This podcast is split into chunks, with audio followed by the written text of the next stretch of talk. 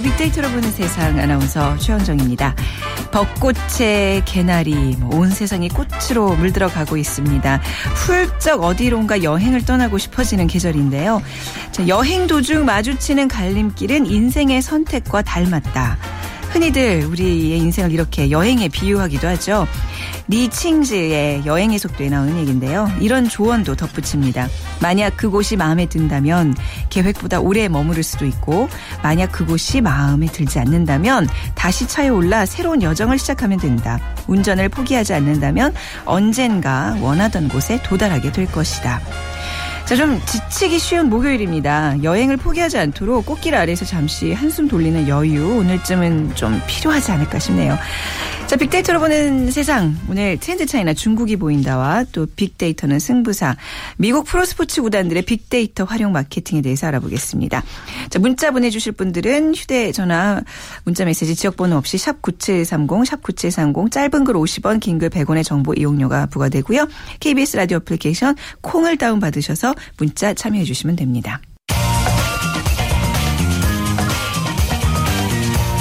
핫클릭 이슈 설왕설래 네, 화제 이슈들을 빅데이터로 분석해 보는 시간입니다. 위키프레스의 정영진 편집장 모셨습니다. 안녕하세요. 네, 안녕하세요. 정영진입니다. 네.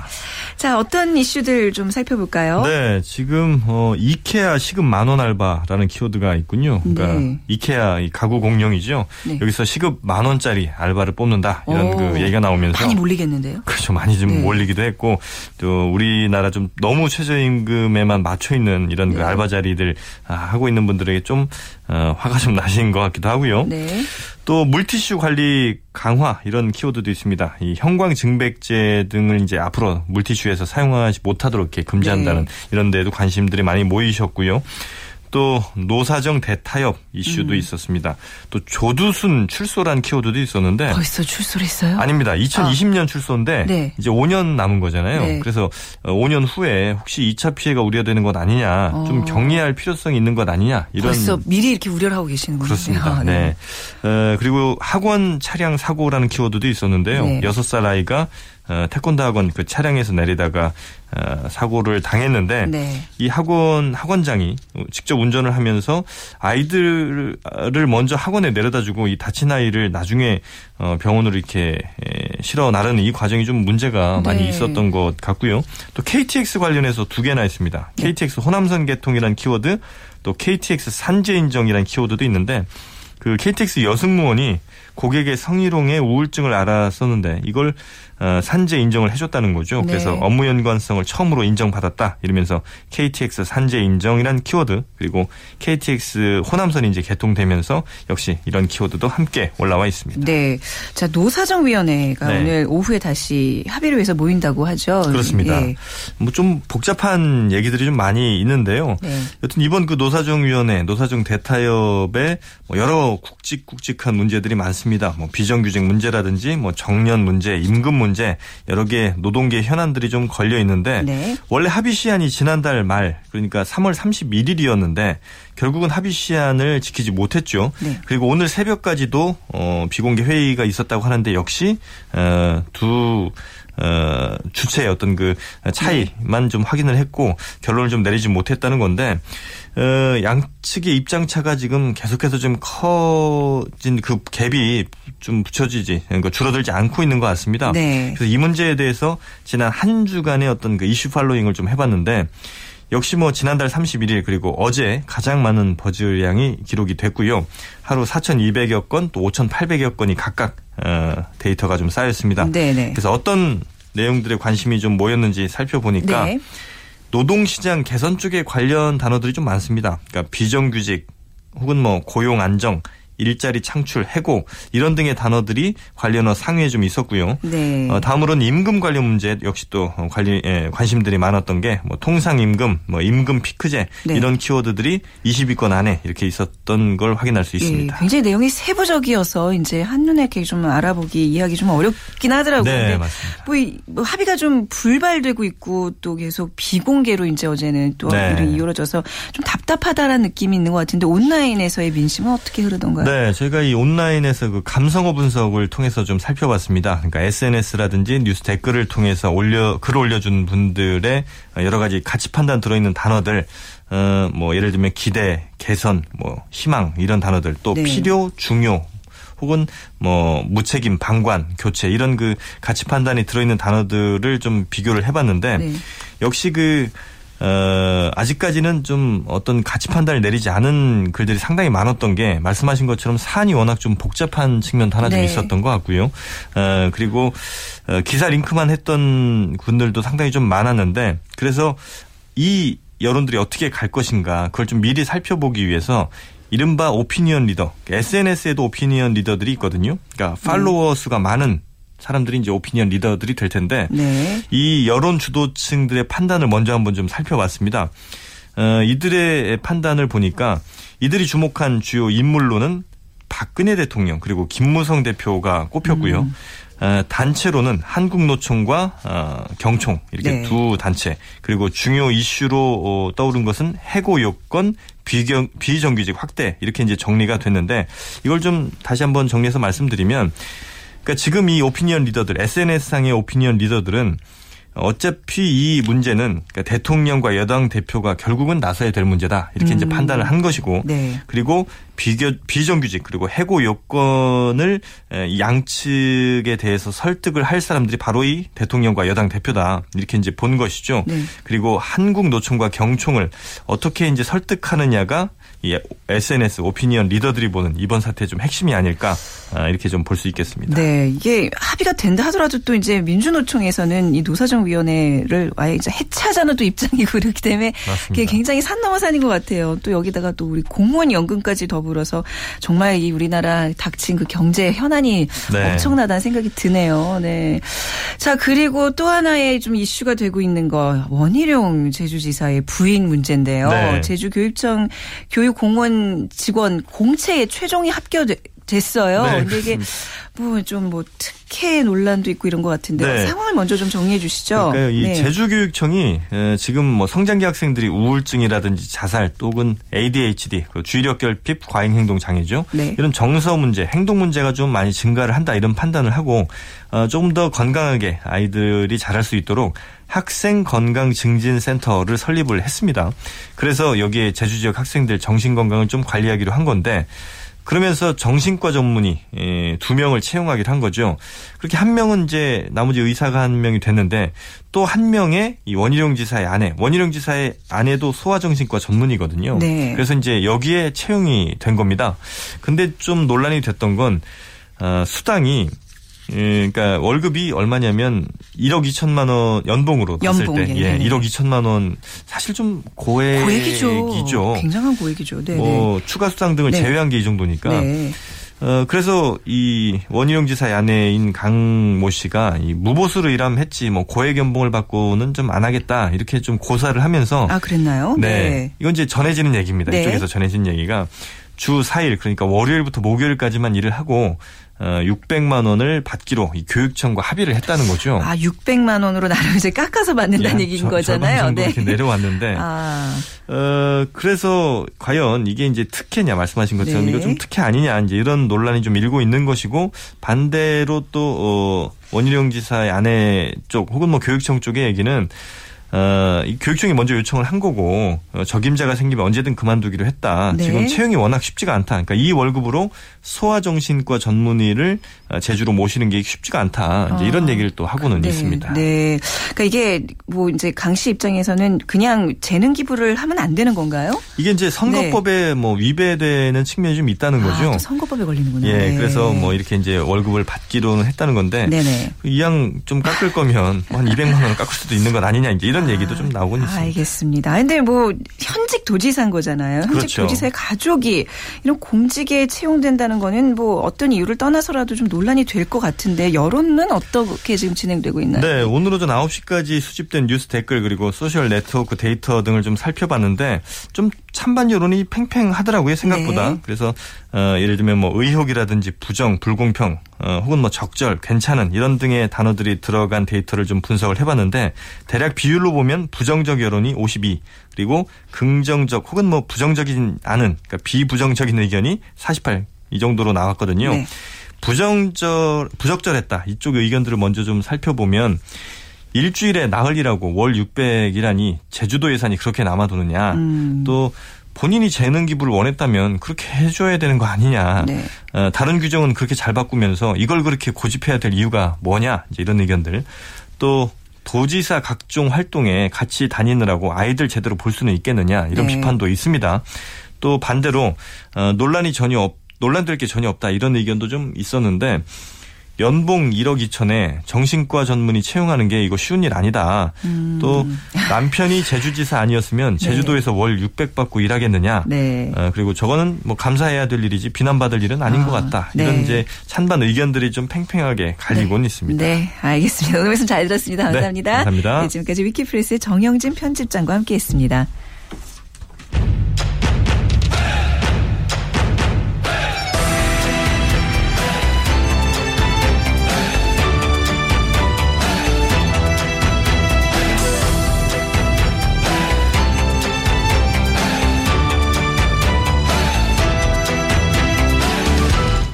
트렌드 차이나 중국이 보인다.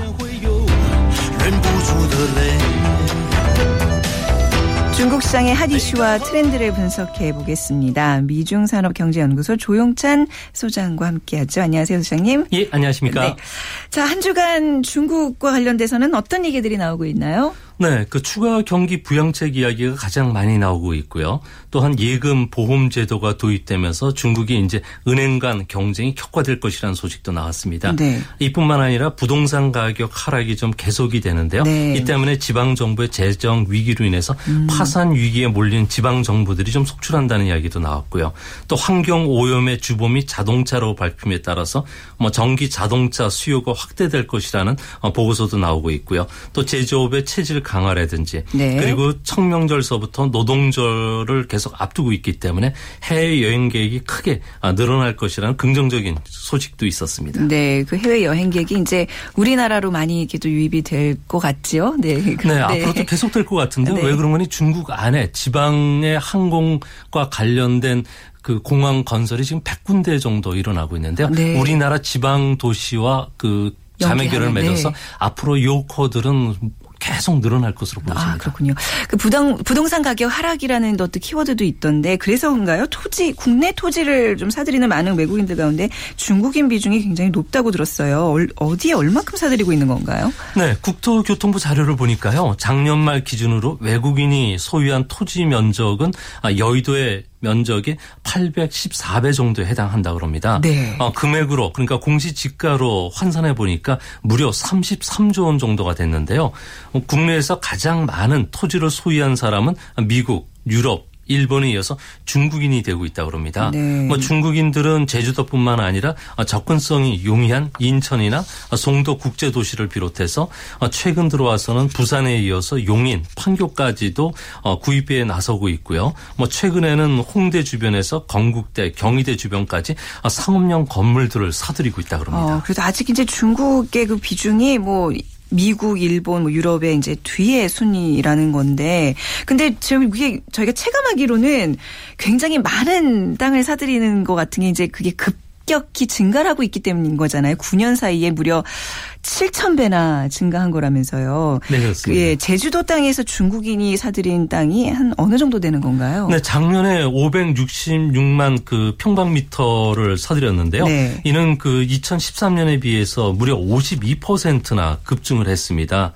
제주도 땅 가운데 외국인이 소유한 토지 면적 중에서 어 전 그 중국인들은 뭐 전체 0.9% 정도 차지하고 있고요. 제주도의 그 부동산 투자 이민 제도가 2010년 2월 달에 신설되면서 어, 중국인들이 제주, 신화, 역세 공원 같은 대형 그 프로젝트 사업들이 활발히 진행되고 있다고 합니다. 네. 이 때문에 레저 용지 취직이 크게 늘어난 것이 어, 중국인들의 그 매수를 부추겼던 원인이 됐던 음. 것으로 보여집니다. 그 제주도 땅을 매입하는 중국인 입장에서는 뭐 이렇게 뭐 투자 이익이 뭐 많이 떨어지나요? 투자 수익률이 좋은가요? 왜 이렇게 제주도 땅에 집중을 하게 되는 거죠? 네, 중국 네. 부자들 입장에서 보면요. 네. 해외 투자 대상인 홍콩이나 런던, 뉴욕, 시드니는 주, 어, 집값이 상당히 많이 올랐는데요. 네. 한국은 비교적 덜 올랐기 때문에 좀 매력적이고요. 어. 또 투자 수익률이 높다고 합니다. 네. 이뿐만 아니라 환경 오염에 좀 중국인들이 좀 민감한데요. 네. 중국발 황사라든지 미세먼지의 그 안전한 청정 지역이 한국에선 제주도밖에 없다 그럽니다. 음. 여기에 중, 어, 중국 내 한류 열풍이 부는 점도 빼놓을 수 없는데요.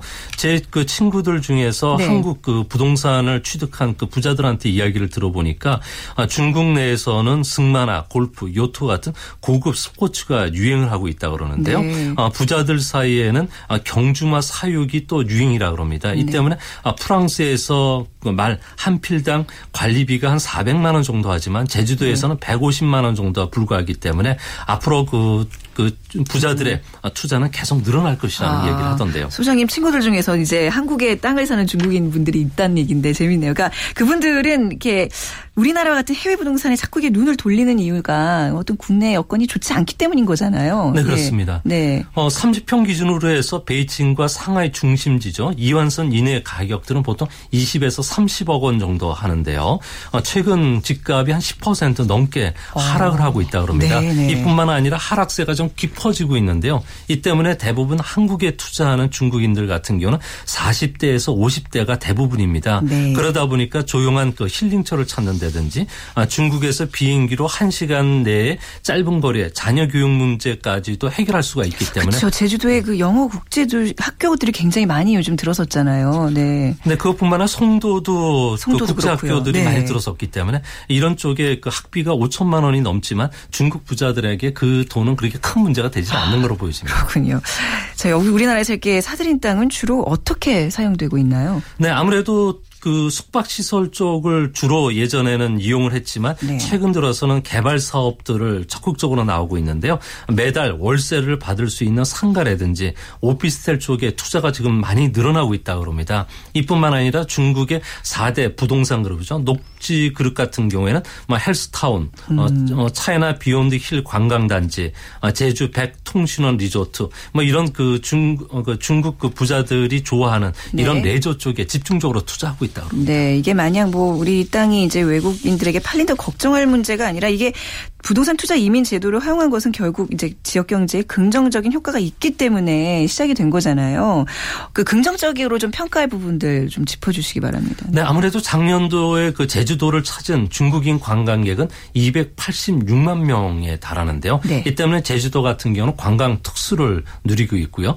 제주도 부동산 시장이 요즘 아주 뜨겁다 그럽니다. 네, 네. 얼마 전에 그 사마 지구내 그 미분양 단독주택 용지가 70여 평짜리 땅이 분양이 됐는데요. 무려 5,142대 1의 놀라운 네. 경쟁률을 보였다 그럽니다. 우리나라 그 토지 분양 사상 최고의 경쟁률을 야, 보였는데요. 네네. 이 때문에 그 해안 쪽에 있는 아, 고급 그 물건들은 거의 음. 자취를 감췄고요. 가격도 10배 이상 뛰었다고 합니다. 그렇군요. 네.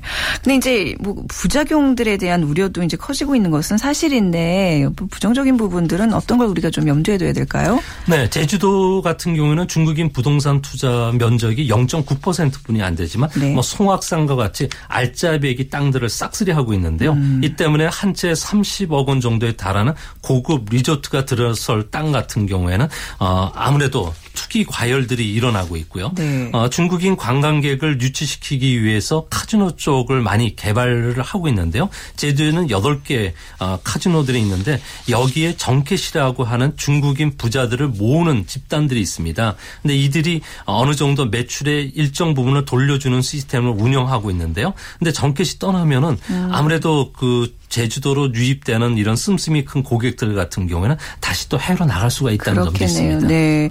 근데 또 이런 분위기에 좀 맞춰서 또 농지 매입까지 편법으로 이렇게 해서 토지를 낙찰받고 중국인에게 되파는 이런 중개업자가 기승을 부린다면서요. 네. 네, 그렇습니다. 최근에 뭐 천억 단위 이상의 대규모 관광 개발 사업들이 중국 자본에 의해서 추진되는데요. 네. 이 때문에 제주도의 토지 낙찰가율이 수백 퍼센트를 오르락 내리 락할 정도가 되고 있습니다. 이 때문에 토지를 낙찰받은 어, 중국인에게 또 다시 중개인들이 어, 파는 이런 현상들이 일어나고 있는데요. 네. 이 때문에 제주도 동 동부 일대 그 연안 땅값은 이미 10배 이상 올랐다고 합니다. 네.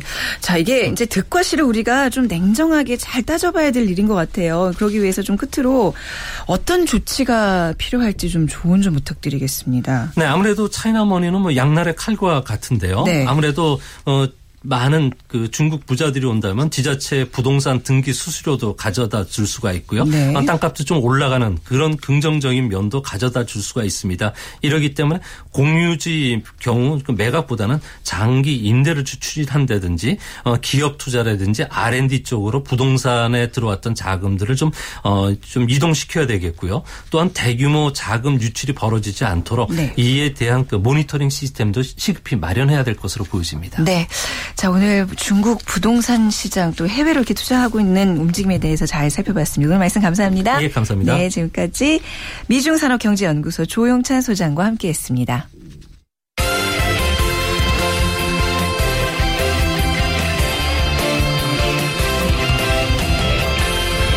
빅데이터는 승부사.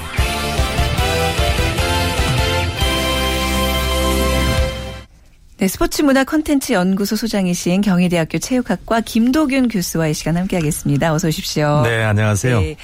자, 프로스포츠 업계에서 요즘 빅데이터를 빼놓고는 좀 얘기가 안 되는 거잖아요. 그죠? 네, 네, 맞습니다. 미국이나 이제 한국 선진 프로 스포츠의 경우에 그 선수와 경기 속의 데이터를 활용해서 전술과 전략을 짜고 있는 걸로 알고 있는데 자, 요즘 빅데이터 전 세계 스포츠 업계에 주로 이제 어느 분야에서 많이 활용된다고 봐야 될까요? 아, 우선 아무래도 스포츠가 이제 경쟁성이 가장 우선이 되다 보니까 네. 이런 프로스포츠에서 가장 많은 활용도가 높고요. 그래서 프로스포츠인 뭐 야구나 뭐 축구 축구나 농구나 또 배구나 또 개별 운동이 뭐 테니스라든가 또 네. 크라켓 또 네. F1 같은 포뮬러 1 같은 그런 어. 경주에서도 이렇게 다양하게 사용되고 있다라고 좀 할 수가 있겠습니다. 네.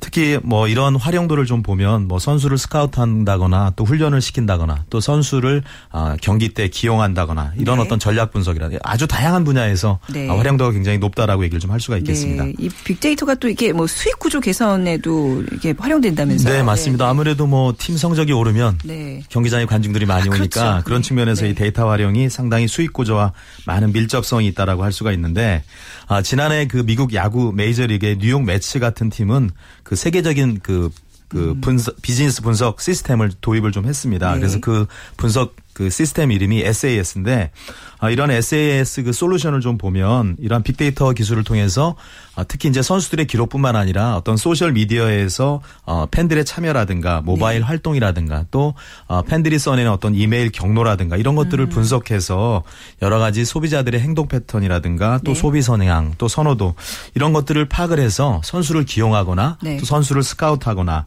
그리고 경기에 활용할 때 네. 직접적으로 지금 많이들 쓰고 있습니다. 네, 교수님 그 빅데이터라는 게 이제 말이 빅데이터란 말을 요즘 네. 써서 그렇지 과거에도 이런 정보들을 이용 안 한 건 아니잖아요. 그렇죠. 예, 어떻게 예. 좀 달라진 건가요? 과거에는 빅데이터라기보다는 통계라고 했죠. 통계. 예, 통계하고 이거 좀 다른데 네. 어떻게 보면 이 빅데이터 활용이 다른 것과 비해서 좀 큰 특징이 있다라고 기존의 통계와 비교해서 좀 특징이 있다라고 좀 할 수가 있는데요. 네. 뭐 우리가 비싼 악기를 갖고 있다고 연주를 잘 하지 않지 않습니까? 네, 또 네. 훌륭한 연주가자가 되어야만이 악기를 잘 연주하는 것처럼 네. 데이터라는 것도 실질적으로 좋은 데이터를 가지고 있느냐보다도 아, 이것을 어떻게 분석하고 그 활용하느냐가 굉장히 중요한데 네. 과거에도 이러한 통계라는 것이 있었지만 실질적으로 많이 음. 사용이 안 되었습니다. 네. 그런데 최근에는 이런 빅데이터의 어떤 그 우리로 말하면 그 많은 더미 속에 숨겨진 그런 네. 어떤 지혜가 담긴 정보를 찾아내는 것이 가장 중요하다고 할 수가 있는데 음. 그래서 과거와 다르게 이제 데이터 속에 숨겨진 어떤 비밀이나 이런 것이 무엇이냐를 찾아내는 거. 네. 그다음에 이런 것들을 활용하는 게 네. 어, 과거에는 굉장히 이런 것들을 데이터를 쌓아서 활용하는 것이 굉장히 시기가 늦었는데 최근에는 아주 바로바로 즉시 즉시 활용을 좀 한다는 겁니다. 그래서 이러한 데이터를 뭐 실시간에 활용한다거나 네. 또 이러한 데이터의 양이 과거에는 뭐 경기 분석 자체가 몇 경기였다면 이제는 시즌이라든가 또 수십 년 전의 자료까지 같이 집어넣어서 이렇게 분석을 좀 하다 보니까 네. 과거보다도 이 활용도에 대한 것이 뭐 현장성이라든가 직시성이라든가 또 최근에는 이런 것들을 같이 이렇게 콜라보레이션하는 이제 음. 통합적인 그러한 것들이 많이 이용된다라고 볼 수가 있는데요. 네. 예. 네. 저희 이 코너 제목도 빅데이터는 승부사잖아요. 근데 실제로 그 데이터 속에 그 승부가 결정 지어지나요? 지어지죠. 네. 그 프로 스포츠에서는요. 네. 그 차이가 나는 게 정말 아주 간발해. 음. 음. 또 100m 같은 경우도 1000분의 1초 차이로 네. 승부가 결정난다라고 볼 수가 있는데 네. 특히 이러한 데이터는 선수들의 입장보다는 이제 감독이나 음. 또 프런트에서 활용도가 굉장히 높다라고 할 수가 있습니다. 그래서 이러한 데이터를 활용해서 뭐 단기간이 아니라 시즌이라든가 또 리그 기간 동안 네. 개인과 팀의 경기력 향상을 위해서 쓴다라고 보시면 되겠습니다. 네. 그 데이터라는 게 굉장히 널려 있는 거잖아요. 이, 네, 그렇습니다. 이 재료들을 이 자료들을 스포츠 현장에서 어떻게 좀 수집을 하는지 좀 구체적으로 일단 gathering이 굉장히 중요한데요. 네. 그래서 최근에 이제 애널리스트라는 그런 새로운 직업들이 음. 있어서 스포츠 현장의 각 종목마다 이런 종목의 어떤 전문화된 그런 요원들이 있습니다. 네. 그런데 최근에 이제 이런 데이터를 수집하는 방법에 대해서 좀 얘기를 좀 해본다면 어, 미국 같은 경우는 경기장 안에다가 이 아, 초당 25 카트가 촬영되는 그런 네. 카메라를 좀 설치해 가지고 모션 카메라죠. 네. 이런 영상을 통해서 선수들의 다양한 모습을 촬영하는데요. 이때는 그 영상을 통해서 뭐 선수들의 스피드라든가 또 평, 경기 중에 평균 드리블 드리블이라든가 음. 또 패스 성공률 또 볼을 가지고 움직이는 어떤 선수들의 시간 어, 떻게 보면 그동안 근접할 수 없었던 그런 다양한 정보들을 통해서 카메라가 네. 네. 이제 그런 것들을 분석을 하는 거죠. 네. 그래서 그러한 분석을 통해서 정보를 모으고 이런 것들을 직접적으로 선수를 기용하거나 음. 또 상대 팀과의 어떤 전략과 전술적인 측면에서 네. 감독이 그 시간 어떤 것이 필요한지를 데이터 데이터적인 측면에서 활용한다라고 좀 볼 수가 있겠고요. 네. 그래서 지금 이러한 그 NBA라든가 메이저리그에서 이러한 데이터를 활용한 것들이 실시간 실시간으로 중계가 되고 네. 또그 다음에 또 사전에 네. 이 데이터를 통해서 어느 팀이 어느 음. 선수가 이길지를 예측하는 그런 예측 시스템도 만들어져 가지고 네. 이런 베팅이라든가 어. 우리가 말하는 스포츠 토토라든가 이런 네네. 곳에 직접적으로 우리가 활용이 된다라고 좀 할 수가 있겠죠. 그러니까 앞서 그 뭐 이제 미국 같은 경우에는 이제 이런 거를 다 분석한 애널리스트가 있다 네. 그랬는데 우리나라에도 이런 걸 전문적으로 하는 뭐 업체라든지 개개인들이 많이 있나요? 아직 많지는 않고요. 아직 많지 어, 한국 지금 애널리스트 협회가 있는데 아. 그 협회 회장님이 초대 회장이 김성근 감독이었습니다. 네, 네, 이분이 아무래도 이제 어, 데이터를 상당히 소중히 여기다 보니까 네. 그래서 지금 애널리스트들의 역할이 지금 상당히 좀 커지고 있는데 네. 그래서 어떻게 보면 이제 프로스포츠가 점점 점점 이 경쟁이 치열해지고 또 음. 상업화됨에 따라서 이런 애널리스트들이 필요하다라고 얘기를 좀 할 수가 있겠습니다. 그러니까 약간 스포츠에 좀 관심 있는 사람들 같은 경우에 본인이 운동하기가 좀 이렇게 재능이 좀 떨어진다면 그렇죠. 이런 쪽 분야의 미래에 좀 유망 직종으로도 괜찮을 것 같아요. 예. 그래서 네. 보통 뭐 스포츠 전공하는 친구들이 아무래도 스포츠를 많이 아니까 네. 이런 애널리스트라는 직업을 선택하기도 하고 네. 또뭐 수학이라든가 또 통계학을 아. 전공했던 그런 친구들이 네. 역으로 또 스포츠를 좋아해서 통계와 또 이런 그 스포츠를 결합한 이런 직업이 지금 상당히 앞으로 미래에 네. 유망한 직종이다라고 얘기를 좀할 그러니까 수가 있습니다. 스포츠뿐만 아니라 수학도 잘해야 된다는 얘기인가요? 그렇죠. 그 부분에서 좀 걸리는 분들이 네. 있으실 것 같네요.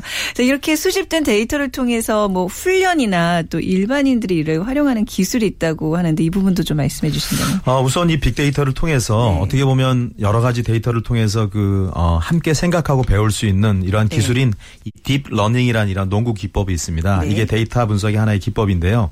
어, 이제는 어떤 그 선수들이 농구장에서 그 3점 슛을 할 때 어떤 위치에서 어떤 음. 높이로 어디다 던지면 가장 좋은지를 음. 이제 데이터를 통해서 컴퓨터가 알려주는 거죠. 근데 그게 마음대로 되면 좋은데 그게 그렇죠. 안 되는 거죠. 그래도 아무래도 이제 아. 가장 가장치까지 그렇죠. 이제 접근할 수 있는 위치가 네. 어디냐, 네. 속도가 어디냐 이런 것들을 어떤 선수의 모션 동작이나 이런 것들을 통해서 분석을 해내는데 네. 아, 미국의 벤처 기업인 이 세컨드 스펙트럼 같은 경우가 이런 음. 기능을 가진 이 농구 분석 솔루션인 어. 데이터 FX라는 그런 기술을 네. 지난 테드 컨퍼런스 때 한번 선을 보였는데요. 네. 이 데이터 FX의 핵심은 컴퓨터 스스로 학습, 하는 능력으로 음. NBA 선수들의 개개인의 슛 이라든가 패스라든가 리바운드라든가 이런 기본적인 동작뿐만이 아니라 공격이나 작전 상황마다 선수 개개인이 움직이는 동선까지 컴퓨터가 분석을 해서 가르쳐주고 지시를 하는 거죠. 네. 그리고 이런 것들을 우리가 컴퓨터에다 입력을 하면 그 선수가 어떻게 경기장 안에서 플레이를 하는 것이 가장 좋은 그런 적정한 네. 그 위치라든가 그 경로 같은 것들을 우리가 찾아낼 수 있다는 겁니다. 네. 이렇게 뭐 기업들, 벤처 기업들이 좀 많이 늘어가는 추세인데 우리나라에도 이제 앞으로 이런 스포츠 기업, 정보를 제공하는 기업들이 좀 많아지겠네요. 네. 아무래도 네. 이제 야구 쪽에서 먼저 네. 이런 기업들이 출발했고요. 네. 그래서 이런 어, 경기를 직접 분석하고 활용하는 네. 이런 상황들이 많이 만들어질 것 같습니다. 네. 오늘 스포츠 문화 콘텐츠 연구소장이신 경희대 김도근 교수와 함께 했습니다. 감사합니다. 네. 고맙습니다. 네. 오늘 이 시간 마무리하겠습니다. 저는 내일 오전 11시 10분에 다시 찾아뵙겠습니다. 지금까지 아나운서 최원정이었습니다.